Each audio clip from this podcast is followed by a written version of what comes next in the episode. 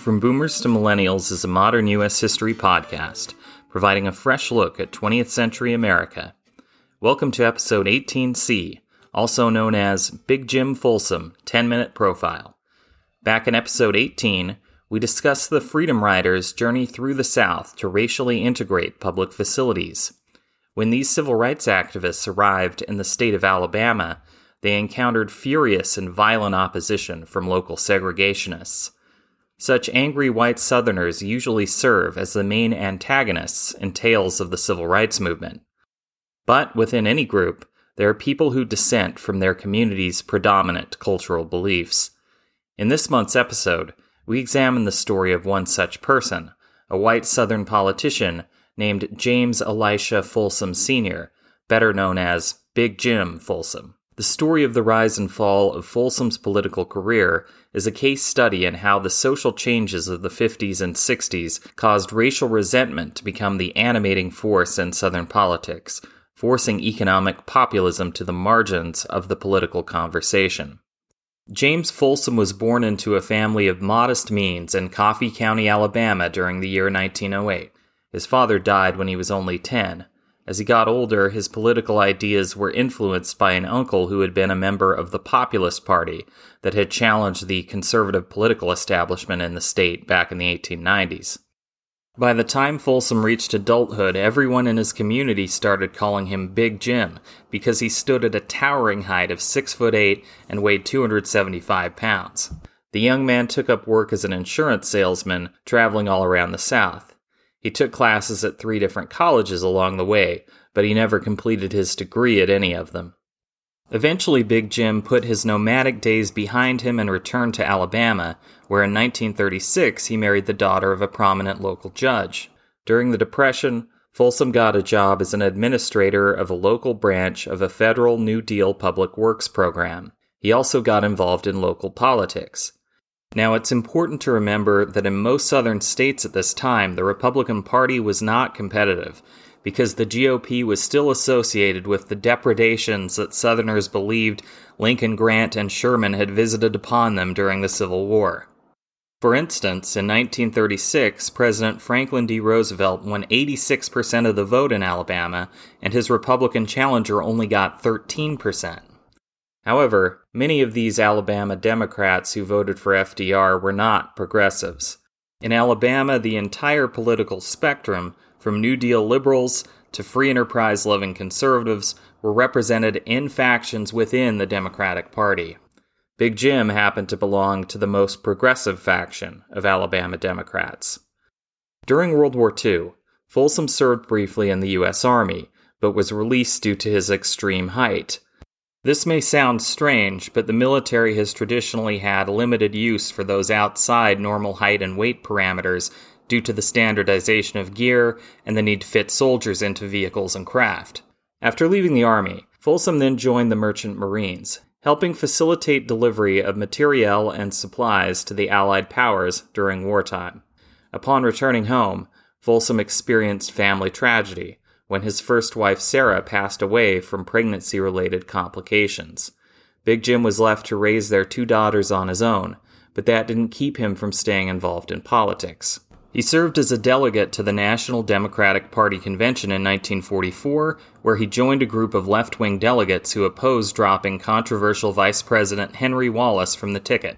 However, these Henry Wallace supporters were disappointed because, as discussed in Episode 3, President Roosevelt had decided it was politically prudent to replace him with the more moderate Senator Harry S. Truman as the party's 1944 nominee for the vice presidency. Two years later, Big Jim Folsom ran as a candidate for governor of Alabama within the Democratic primary during 1946.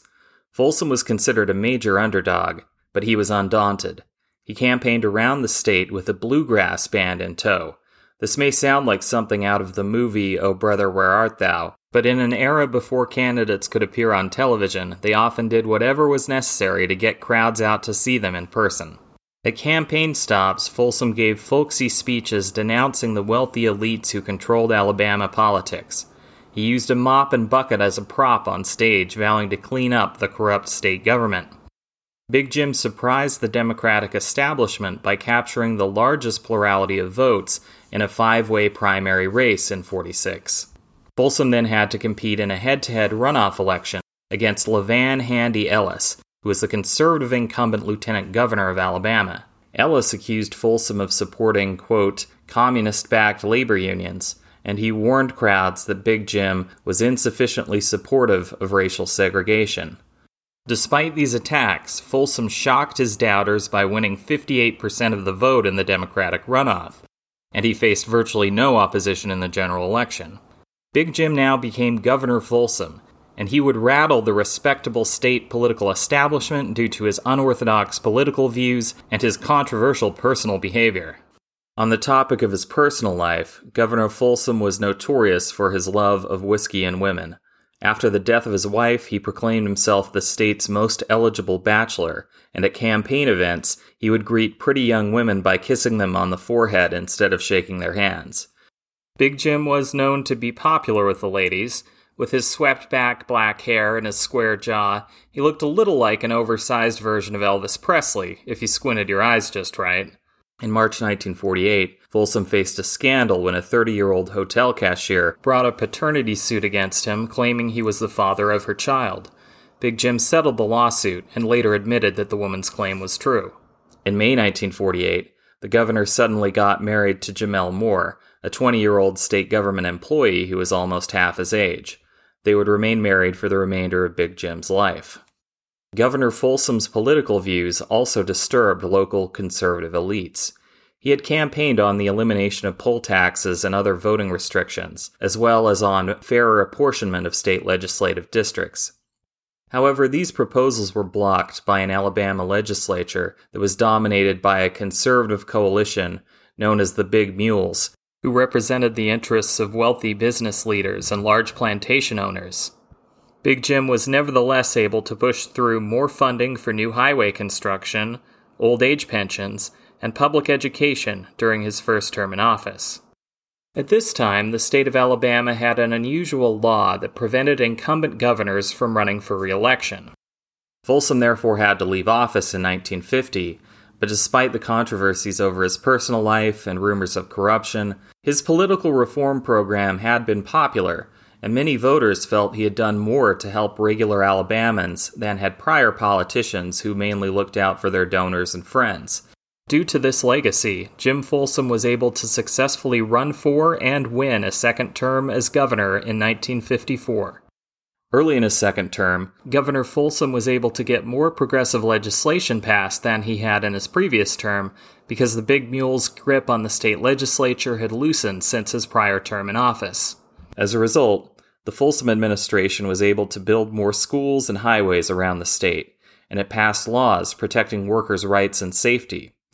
However, Big Jim's popularity began to decline following the issuance of the Brown v. Board school desegregation decision by the U.S. Supreme Court. See Episode 8. As the civil rights movement began to grow during the 1950s, Folsom found himself out of step with a white electorate that was increasingly outraged by integrationist impositions upon the so called Southern way of life. Big Jim was unusually moderate, at times even progressive, on racial issues for a white politician from the Deep South. In a Christmas radio address during 1949, Folsom advocated for more brotherhood across the color line and warned that, quote, as long as the black man was held down, the poor white people would be held down with him. During his second term in office, Big Jim denounced the violence of the Ku Klux Klan. In 1958, he commuted the death sentence for a black man who had been involved in a violent robbery, stating that he generally opposed the death penalty and would grant clemency, quote, if I can find some excuse.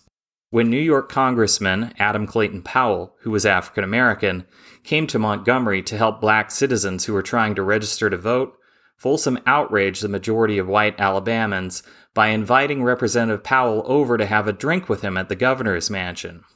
Big Jim Folsom's economic populism had been popular with working class white Alabamans, but many of those voters became disillusioned by his advocacy of more participation of black Alabamans in state politics. A different type of populist demagoguery began to gain momentum in the Deep South, one that denounced politicians like Folsom who were quote unquote soft on the race question. When Big Jim's second term came to an end, the 1958 Alabama gubernatorial election was won by John M. Patterson, who campaigned on a pro segregation, law and order platform. In episode 18, we noted that Governor Patterson tried to stymie federal efforts to protect the integrationist Freedom Riders after they had been met with violent protests and attacks during their travels across the state.